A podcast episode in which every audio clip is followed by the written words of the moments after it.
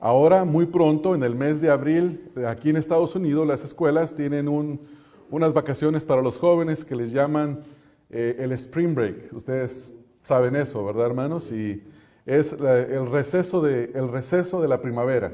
Esa sería, la traducción. Y muchos jóvenes en todo el país, y también aquí en el sur de California, especialmente en el sur de California, viajarán a México, donde se envolverán en prácticas ah, ilícitas, donde meterán a sus cuerpos ah, alcohol, drogas, harán con sus cuerpos inmoralidad y desplegarán toda clase de tonteras en las calles públicamente y mostrarán toda la necedad que tienen en su corazón. Luego los, los canales de televisión se encargan de grabar esas cosas y exhibirlos públicamente. Eh, parece que en la línea, en la frontera, las autoridades de migración es cuando tienen uno de los días más ocupados y detienen a mucha gente, algunos por traer droga, otros por diferentes cosas. Y esto pasa en todo el país. Y pasa porque la juventud despliega o muestra la falta de prudencia que necesita en la vida. Y de ese es el tema que nosotros vamos a estar hablando en esta mañana. Eh, vamos a hablar acerca de jóvenes intachables. Muchas de las cosas que se dicen en las noticias o cosas que se ven eh, cuando graban a los jóvenes en este tiempo de vacaciones, se puede decir que hay mucho que tacharle a la juventud de nuestros días. Bueno, esto no es algo único de la juventud de ese tiempo, sino que en sí es algo que en todos los jóvenes, en todos los tiempos, hay cosas que se le puede tachar. Pero nosotros queremos estudiar en esta mañana acerca de una juventud intachable o jóvenes intachables. Y quiero hacer algunas preguntas. ¿Es posible vivir una vida recta? ¿Es posible vivir una vida justa? ¿Es posible vivir una vida prudente? Y la respuesta es sí, cuando se obedece el consejo de la palabra de Dios. Es posible hacerlo, porque el Señor, si nos da un mandato para hacer, eso quiere decir que también nos dará la gracia para que podamos obedecerlo. Y en esta mañana vamos a estar estudiando tres elementos de la vida de un cristiano, un joven cristiano intachable, para que nosotros también seamos intachables así como ellos. Y vamos a ver tres puntos específicamente. El primero es el de la exhortación. Los jóvenes necesitan de ser exhortados. Sin embargo, nosotros sabemos que cuando vamos a exhortar a un joven, la primera cosa que sale de la boca de un joven es, sí, sí, sí, yo sé. ¿No es así? Pero sin embargo, si supiera, no lo haría. Pero muestran que tienen imprudencia en ellos mismos.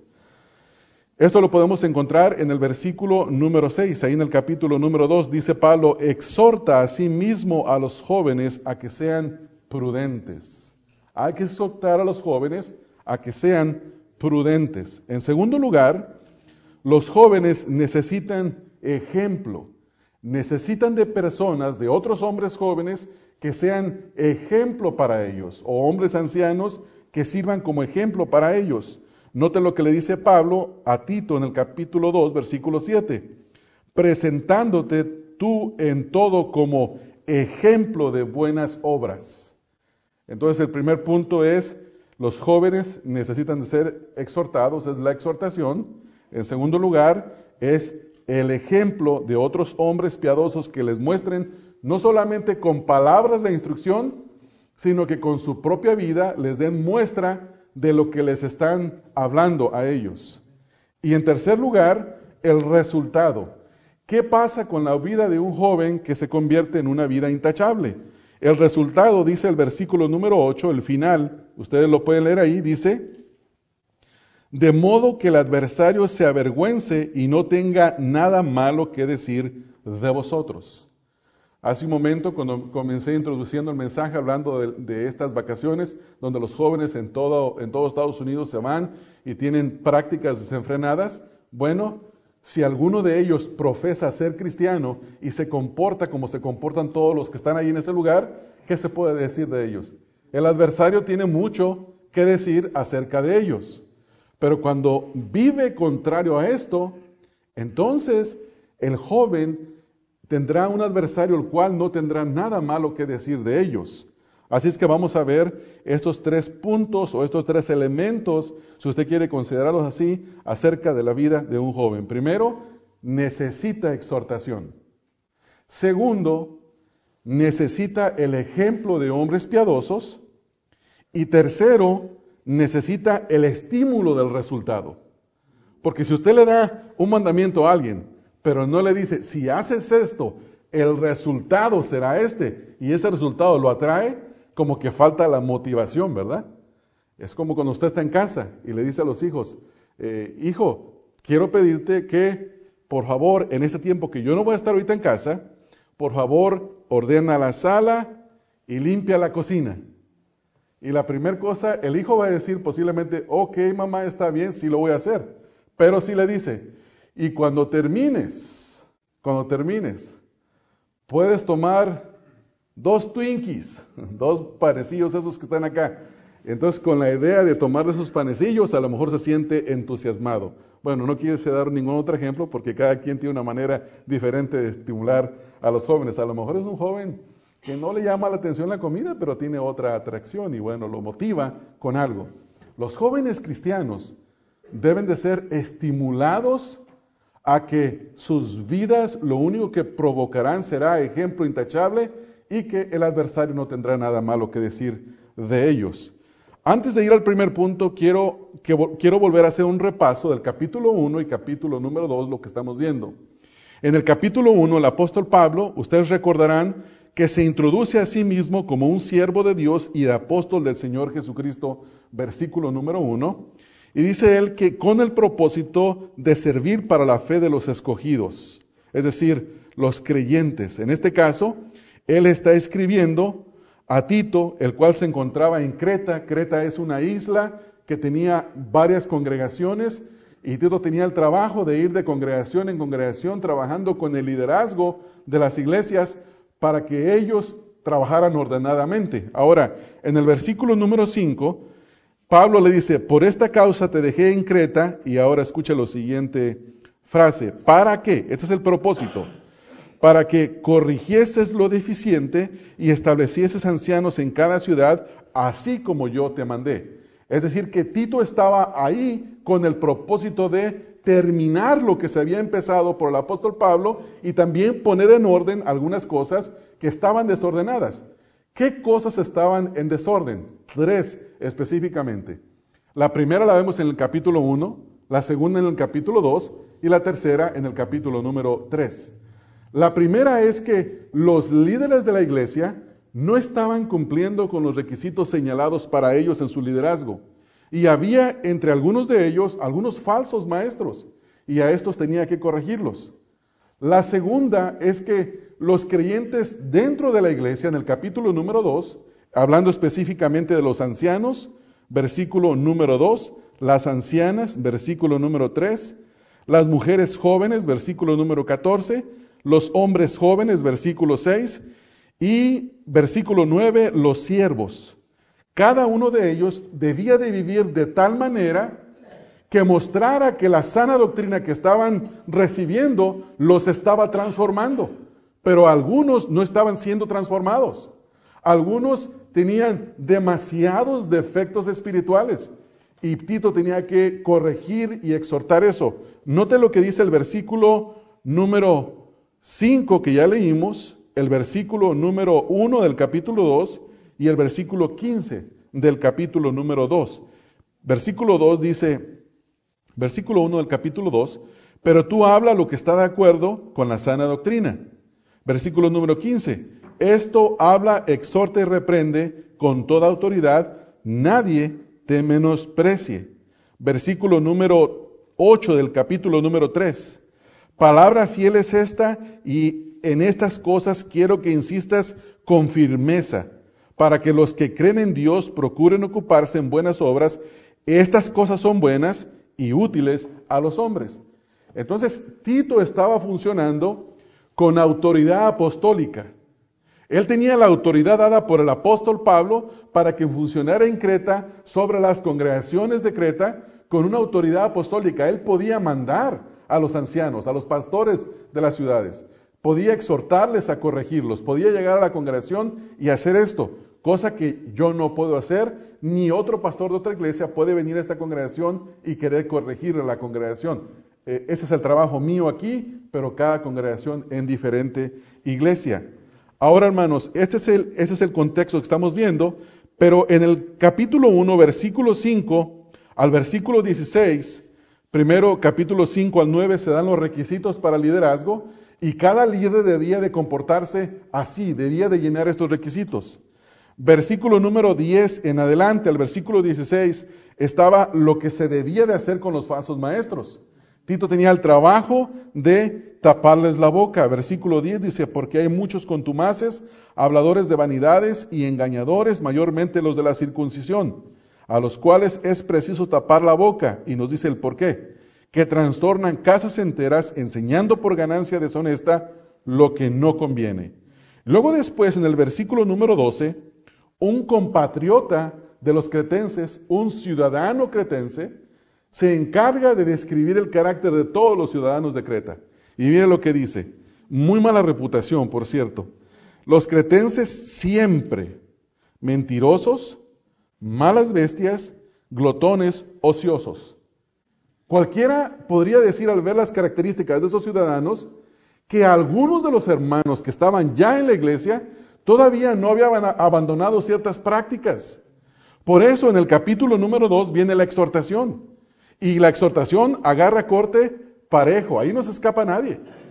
Recuerden ustedes que empezamos a hablar acerca de los ancianos, hombres mayores de 60 años. Y luego hablamos de las ancianas, mujeres mayores de 60 años. Eh, después hablamos de las mujeres jóvenes, mujeres de 13 años para arriba, antes de los 60.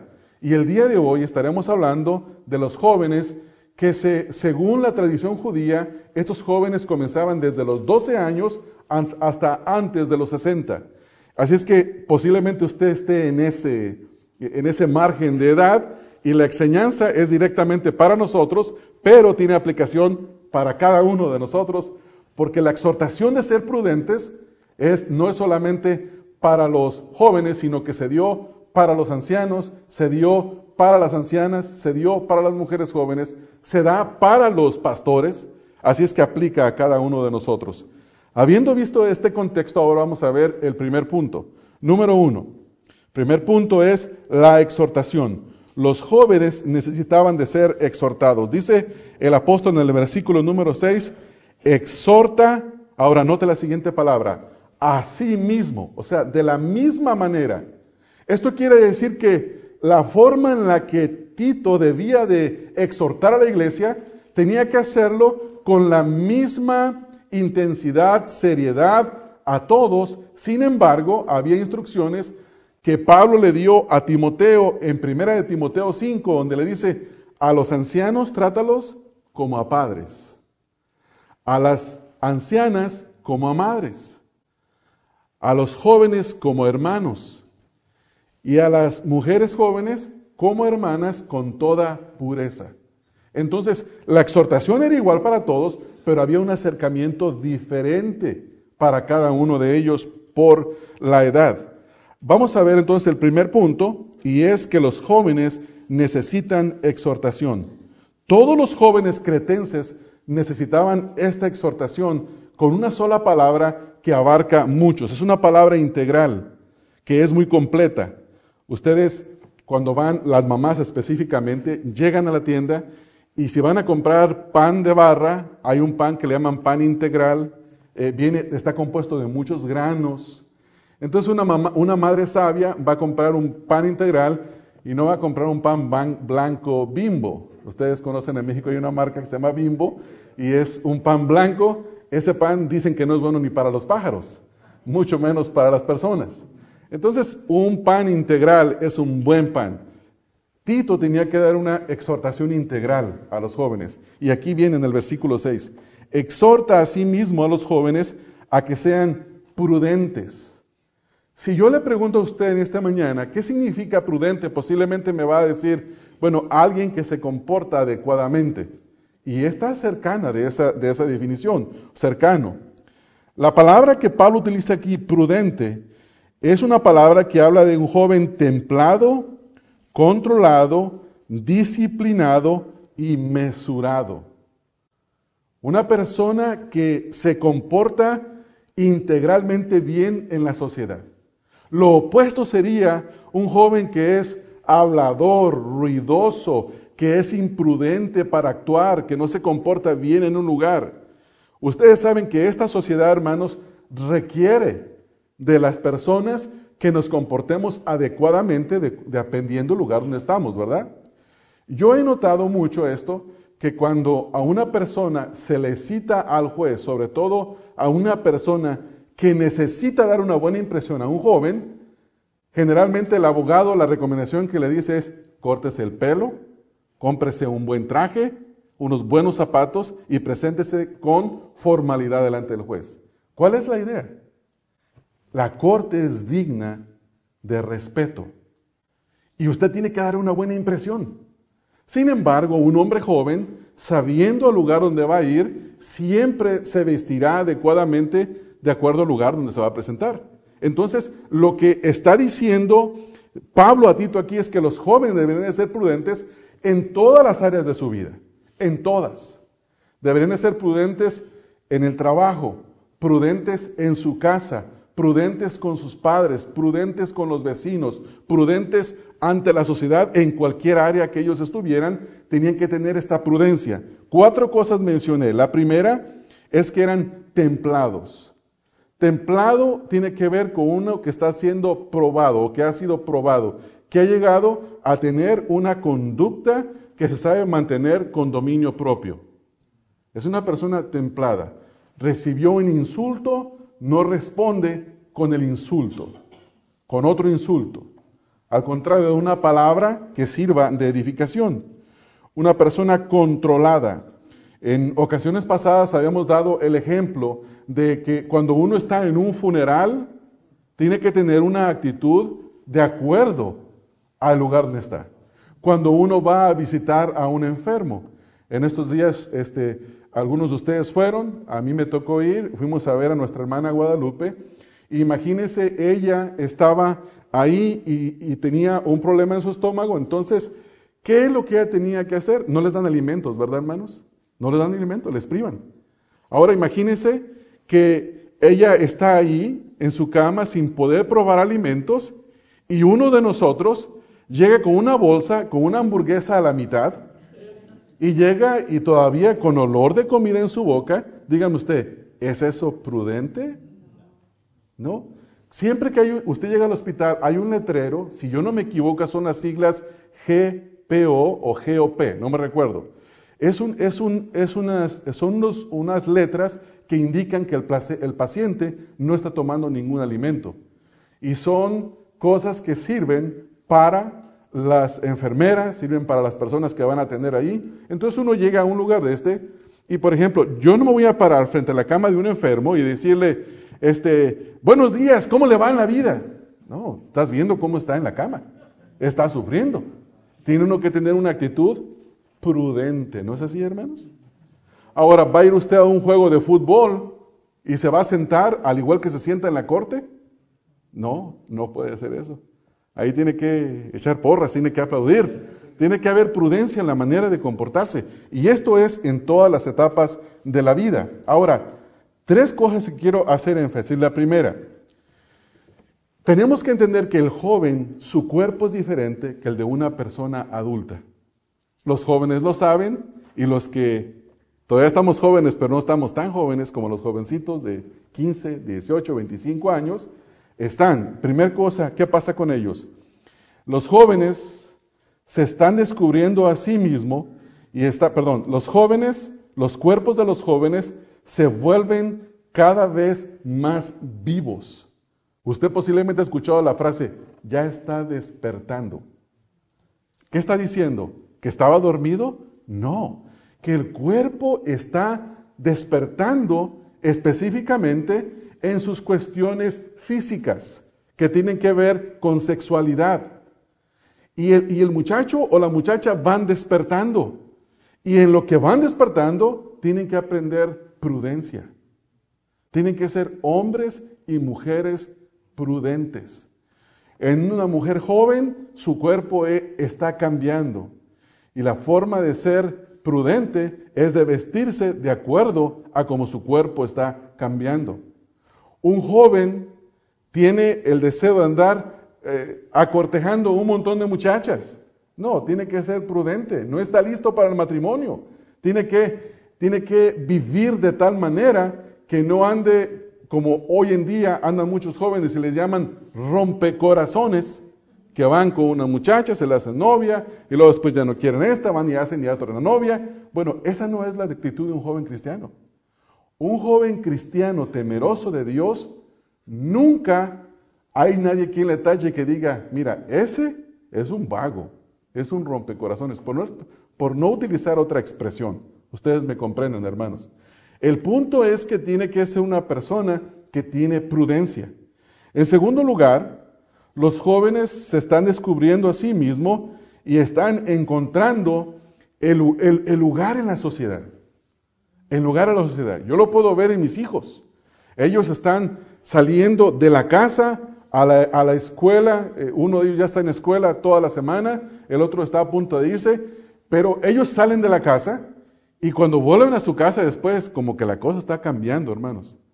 Uno como padre dice, este no es el mismo, este no es el mismo. Tiene ciertos cambios, está queriendo tomar ciertas libertades, está pasando algo en el muchacho, ¿qué está pasando? Que está encontrando su lugar en la sociedad. Bueno, eso es bueno, pero en lo que lo encuentra tiene que ser prudente, prudente. Tiene que aprender prudencia. Eh, el hecho de que un joven se salga de su casa para ir a la escuela, eso no quiere decir que se separó de su familia, se emancipó. Ustedes saben que aquí en el estado de, creo que en el estado de California, no voy a hablar así sin mucho conocimiento, sé que en algunos estados los jóvenes menores de edad se pueden emancipar de los padres legalmente, separarse de ellos. Si prueban en la corte que estar en ese hogar es de abuso para ellos se emancipan, se separan. Entonces, los jóvenes cuando salen de su casa no tienen que tener esa actitud. Los jóvenes tienen la responsabilidad de la escuela, ciertamente, pero tienen la responsabilidad de su casa y tienen la responsabilidad de su iglesia. Y no se van, no se deben de olvidar ni de su iglesia, ni se deben de olvidar de su casa, ni tampoco van a descuidar su escuela. Entonces ellos tienen que aprender a mantener balance en las tres cosas. Y a eso se le llama prudencia. Pero nosotros que somos adultos tenemos que ser pacientes para con ellos. Ellos necesitan ejemplos de hombres que van adelante de ellos. En tercer lugar, los jóvenes están llenos de visiones, de sueños, de energía. Y ellos dicen, es que yo voy a hacer esto, esto, esto y esto otro. Y ponen cinco metas seguidas. Pero resulta que en la segunda meta se enamoraron y se casaron. Y se van a dar cuenta que cumplir la meta 3, 4 y 5 casi va a ser imposible. Entonces, en lo que ellos planean ir a la luna y volver, hay que enseñarles a caminar primero aquí donde está parejo y está plano, ¿verdad? Hay que enseñarles prudencia prudencia. Eh, ustedes saben que vivimos en una sociedad que nos dice, hermanos, a nosotros, lo que tú quieras lo puedes lograr. Hermanos, eso no es cierto. Eso no es cierto. No todo mundo puede llegar a ser el mejor basquetbolista del mundo. Se requieren ciertas habilidades físicas y una perseverancia increíble, una tenacidad grandiosa. Solo algunos llegan a ser, a cumplir ese sueño.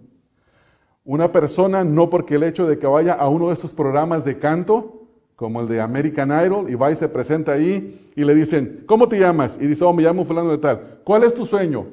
Que todo mundo conozca todo lo mucho que yo tengo que dar. Y empiezan a cantar, hermanos, y ustedes se dan cuenta que no hay mucho que tienen que dar. Porque no tienen las facultades vocales. ¿No es así? Y hay otros hermanos que apenas abren su boca, y ¿sabe qué dicen los productores? Su boca es un chorro de oro. ¿Qué quiere decir?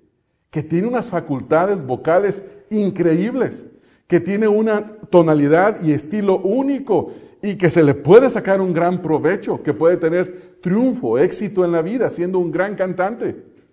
Entonces, los jóvenes deben de aprender eso, deben de aprender a hacer sus metas hasta cierto punto con ciertas realidades.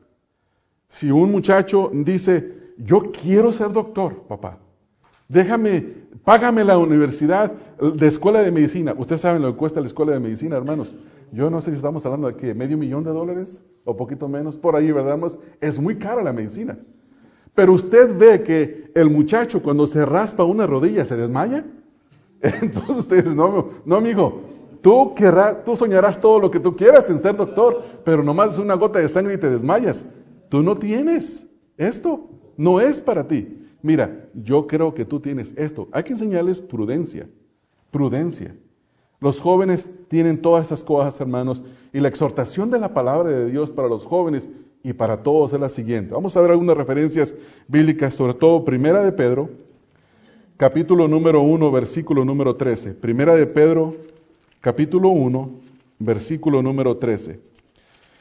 Hablando de la, de la prudencia, Pedro escribe en su primera epístola, en el versículo 13, dice, por tanto, ceñid los lomos de vuestro entendimiento, y escucha esto, sed sobrios, esta es la palabra, sed sobrios y esperad por completo en la gracia que se os traerá cuando Jesucristo sea manifestado. ¿Cómo debe de ser una persona en el mundo, hermanos? Un joven sobrio, sobrio. Esta es una, esta es una metáfora de uno que está ebrio.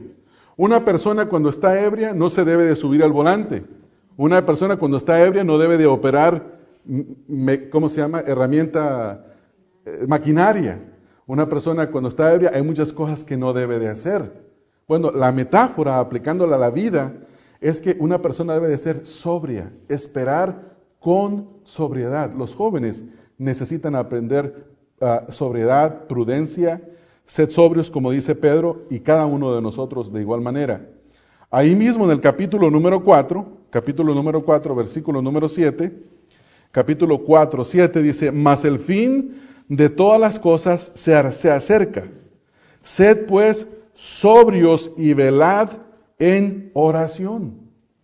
Los jóvenes necesitan sobriedad para darse cuenta que el fin de todas las cosas no es esta vida, sino el retorno de nuestro Señor Jesucristo.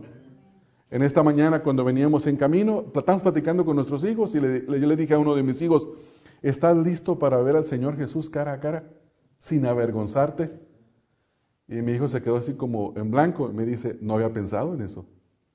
Y es algo que nos necesitamos de recordar cada uno de nosotros. Hermanos, ¿ustedes están listos para ver al Señor Jesucristo en esta mañana cara a cara?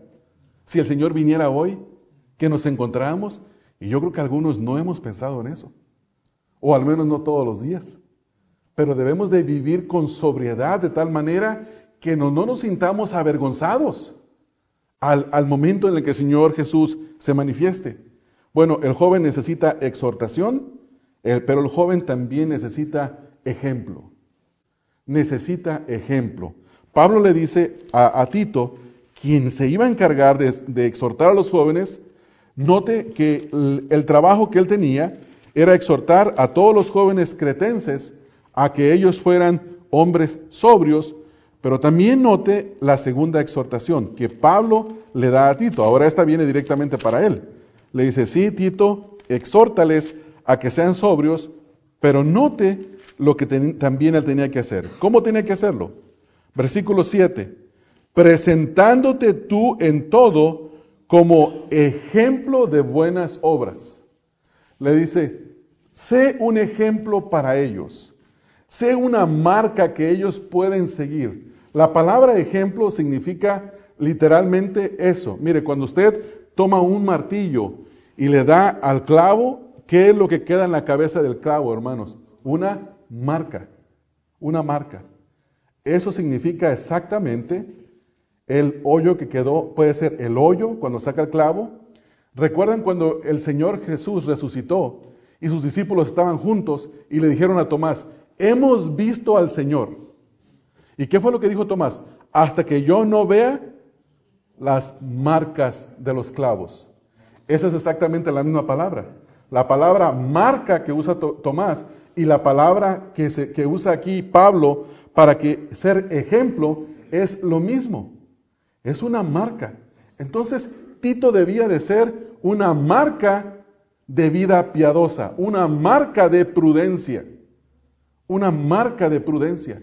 Cuando los jóvenes lo escucharan hablar, cuando ellos recibían las palabras y no podían decir, sí, como no, Timoteo, hipócrita, Tito, perdón, hipócrita.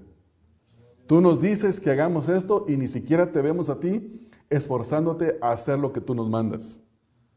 Hermanos, esta era la marca de los fariseos. En Mateo capítulo 23, el Señor Jesucristo se cansa de llamarlos hipócritas. El Señor Jesucristo exhorta al, al pueblo de Israel, les dice, hagan como ellos dicen, pero no como ellos hacen. ¿Por qué? Porque eran hipócritas. Entonces los jóvenes necesitan necesitan hombres jóvenes y hombres adultos que los exhorten, pero que seamos nosotros un ejemplo para ellos. Nosotros necesitamos buenos ejemplos de que lo que se nos dice hacer, eso nosotros seamos. Hermanos, eso creo que es uno de los problemas más grandes de nuestros hogares. Nosotros le podemos mandar a nuestros hijos, haz esto, pero nosotros podemos caer en el mismo, el mismo problema de no ser una marca para ellos, un ejemplo para ellos. ¿Qué es lo que pasa? Tal vez nos tienen mucho respeto y no nos dicen, sí papá, pero pues tú haces lo mismo. Eres un hipócrita. No nos dirán que somos hipócritas, pero sí piensan que están, estamos actuando hipócritamente. Ahora, cuando eso ocurre, ¿usted cree que las palabras tienen lugar en el corazón del joven? No, por su misma juventud su misma falta de prudencia tiene la tendencia a desechar todo. Como dice el dicho en inglés, a tirar el bebé con todo y la bañera. ¿Verdad? Eh, cuando se bañan los bebés, ustedes posiblemente recordarán, los que tienen todos sus hijos chiquitos y los que tuvimos bebés, los bañan uno en una bañerita, ¿verdad, hermanos? Y el agua que queda en esa bañera a veces termina medio amarillosa. No les voy a decir de dónde sale lo amarillo, porque ustedes ya saben. Esa agua ya no sirve. Pero no hay que tirar. Usted no tira al bebé con la bañera, con el agua de la bañera, ¿verdad que no? ¿Qué hace, hermanos? Saca al bebé y ¿qué hace con el agua? La tira. Bueno, un joven no tiene la sabiduría para hacer eso. Usted le puede dar un buen consejo bíblico, pero dice, pero es que tú no lo haces. Y él va a desechar todo. Por eso es necesario que Tito fuera un hombre que no solo decía, sino que hacía. ¿Qué es lo que le dice Pablo? Lea el versículo otra vez conmigo. Dice, presentándote tú en todo como ejemplo de qué, hermanos? De buenas obras. Tito tenía que dar palabras, pero también tenía que obrar. Y esto es lo que necesitan nuestros jóvenes hermanos hoy en día. Esto es lo que ellos necesitan. La escritura dice, por ejemplo, vamos a ver algunos, algunos ejemplos, ¿por qué hay que ser ejemplo? En Mateo capítulo número 5, en el versículo número 13, el Señor Jesucristo nos manda a la iglesia, esto ya nada más, no solamente a algunos, sino que es a toda la iglesia. Mateo capítulo número 5, en el versículo número 13. Ya iba a leer yo en el libro de Marcos y vi que no estaba en el versículo apropiado. Bueno, Mateo 5, 13. Ustedes recordarán este pasaje. Dice, vosotros sois la sal de la tierra, pero si la sal se desvaneciere, ¿con qué será salada? No sirve más para nada, sino para ser echada fuera y hollada por los hombres. Lo que el Señor Jesús está diciendo es que nosotros debemos de ser el buen ejemplo, el buen ejemplo para los demás. Es como si estuviera un predicador, no quiero decir que yo voy a estar así, no, pues, es una, eh, esto lo vi en un título de un libro. Se llamaba el libro Predicando Moral en Calzoncillos. ¿Verdad? Si está hablando de moralidad y está vestido de una manera inmoral, ¿qué es lo que ustedes van a decir, hermanos? ¿Qué dirán? Primero ponte los pantalones y luego me hablas de moralidad. ¿No es así? Pues esto es lo que está diciendo el Señor Jesús acá. Si somos creyentes cristianos, tiene que haber sabor en nuestras vidas sabor, el sabor del Evangelio, de vidas cambiadas, transformadas. No hablo de perfección, pero sí hablo de que poco a poco se va viendo el sabor del Evangelio en la vida de una persona. Y esto es lo que el Señor Jesús está diciendo. Esta es la exhortación para usted, para mí. Ahí mismo en el capítulo número 5, versículo 16, dice, y Jesús, ah, perdón, capítulo número 5, versículo 16.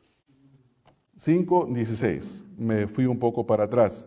Dice el versículo 16, así alumbre vuestra luz delante de los hombres, para que vean que, hermanos, vuestras buenas obras, lo mismo que se le dijo a Tito.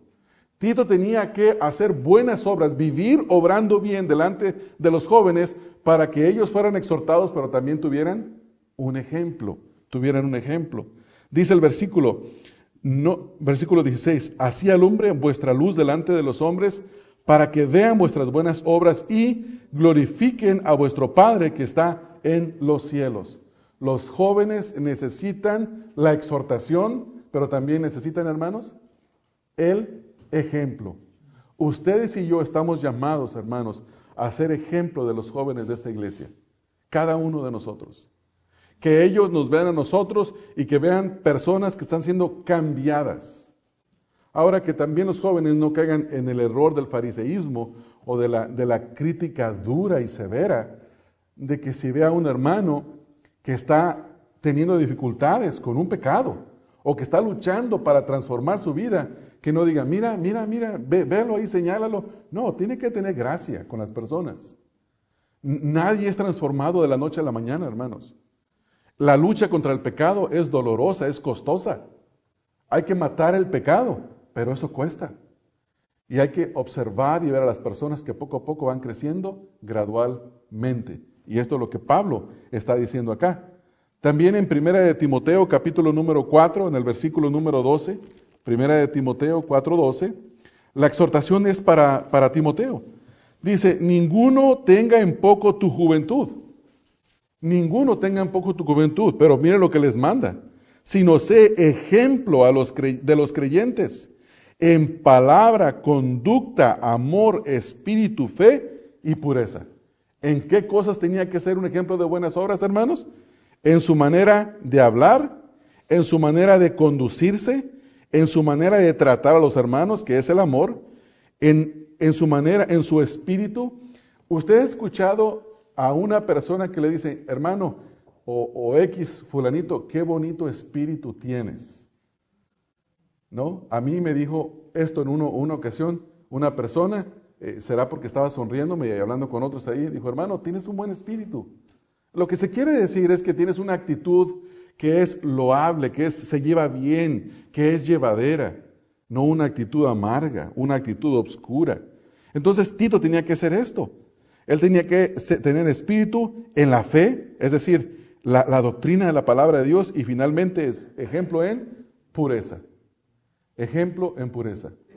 Ayer por la noche estaba yo pensando, hermano, después de que uno tiene tantos años en el Evangelio, estaba yo pensando, haciendo, me venía a mi mente algunos nombres de pastores que han sido eh, encontrados viviendo de una manera opuesta a la que ellos están predicando y no quiero entrar en detalle de nombres ni de cosas, pero es triste, es triste. Ellos todos perdieron sus ministerios. Nadie les iba a creer a ellos nada de lo que estaban enseñando porque habían sido descubiertos públicamente, esas personas que son celebridades en, el Internet, en la televisión y esos lugares. ¿Por qué? Porque no fueron ejemplo. Los jóvenes necesitan en primer lugar, ¿qué hermanos? Exhortación y necesitan ejemplo. Finalmente, finalmente, número tres, ellos necesitan el resultado o la motivación del resultado necesitan de saber que la meta, ¿cuál es la meta? ¿Por qué tienen que ser prudentes? ¿Qué, van a ganar? ¿Quién va a ser glorificado? Y bueno, el versículo nos da la respuesta. Volvamos otra vez a Primera de Timoteo, si es que no, si es que ustedes no salieron de ahí, como yo me, perdón, a Tito, como yo, yo me salí de Tito y me fui ahora a Primera de Timoteo, pero volvamos a Tito. Versículo número 8. Dice, palabra sana e irreprochable, de modo que, esta frase, de modo que, la encontramos tres veces en el pasaje. Es una frase que apunta a propósito. ¿Cuál es la razón de?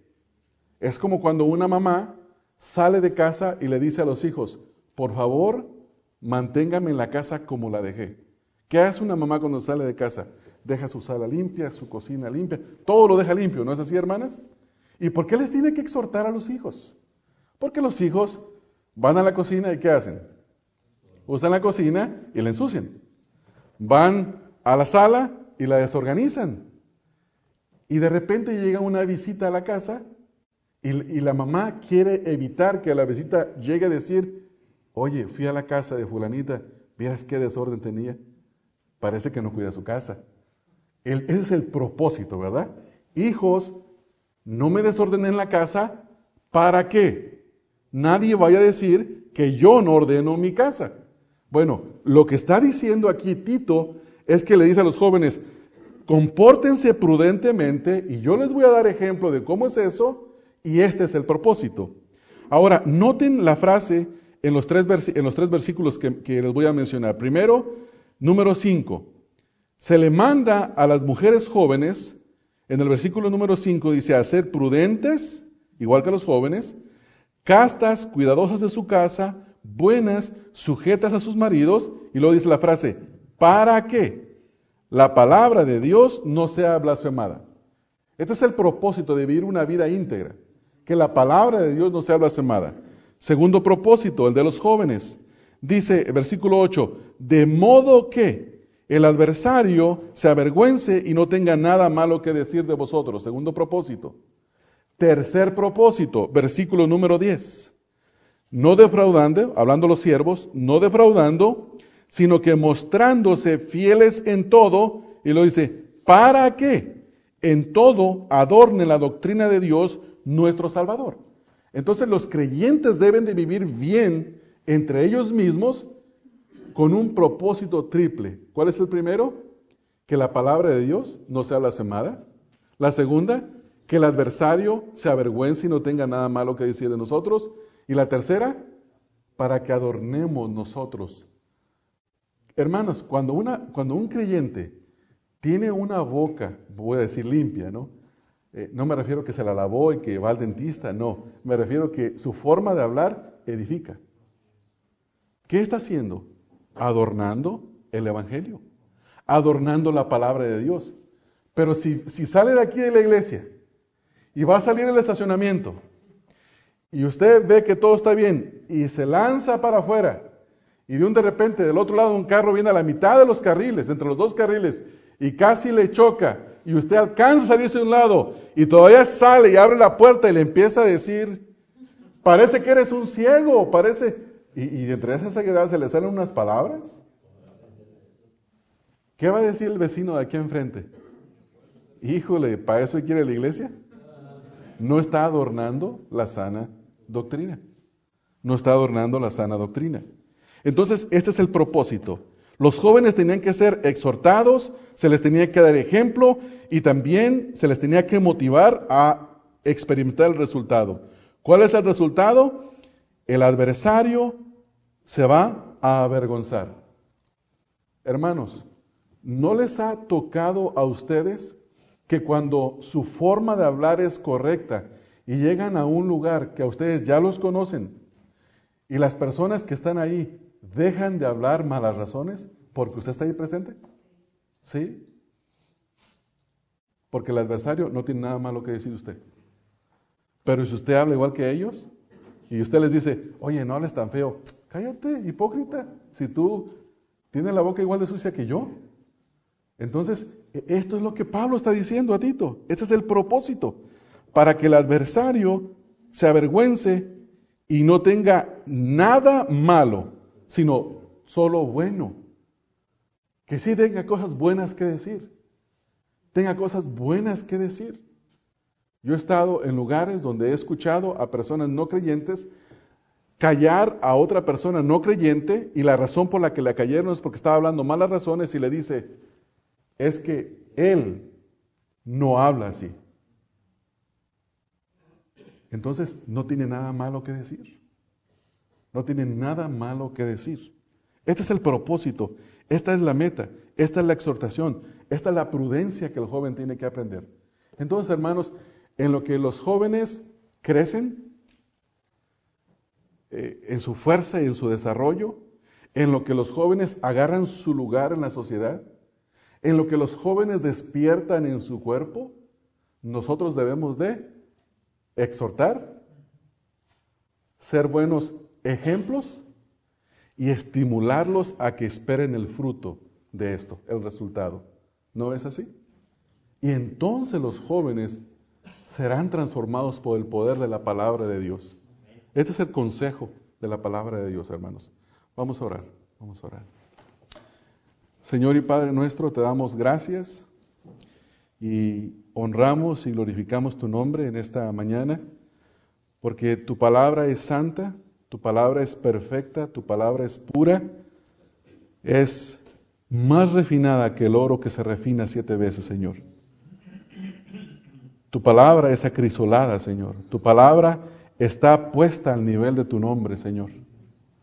Y en esta mañana nosotros la hemos escuchado porque leímos de, directamente de tu palabra.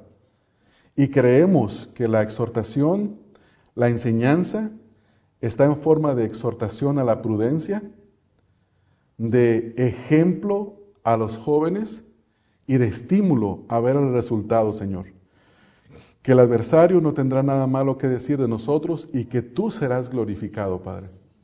Señor, que estas cosas sean posibles, sean realidades en la vida de cada aquel joven que te dé la honra y la gloria a ti en esta mañana.